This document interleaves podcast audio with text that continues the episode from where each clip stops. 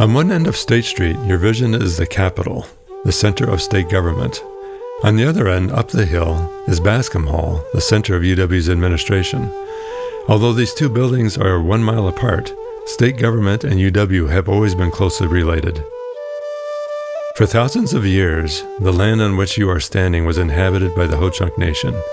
A village named Wakandjaga, or Thunderbird, occupied Picnic Point, a small peninsula jutting into Lake Mendota to the northwest, and extended east along the coast of the lake to Bascom Hill. The remains of human settlement and earthen burial mounds are still visible today. White settlers moved in after the U.S. government forced the Ho Chunk Nation into a series of land concessions beginning in 1829. In little more than a decade, settlers had evicted the vast majority of Native Americans and had taken the land for themselves. The first state capitol was built in 1837 in nearby Belmont, while Wisconsin was still a territory.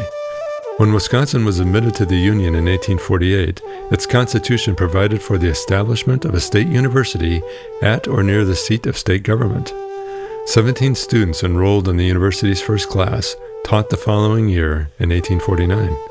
The class met at the Madison Female Academy, located off the Capitol Square. Tuition was set at $20 per year. The year after that, in 1850, the university put up its own buildings. It took another two years for classes to begin on what is now Bascom Hill. North Hall, the first building erected on campus, opened in 1851. South Hall followed soon after.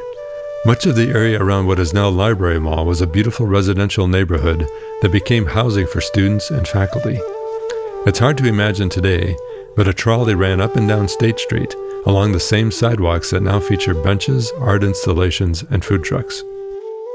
Next, Walk across Library Mall and turn around so that you are facing the large mural above the entrance to St. Paul's Catholic Student Center.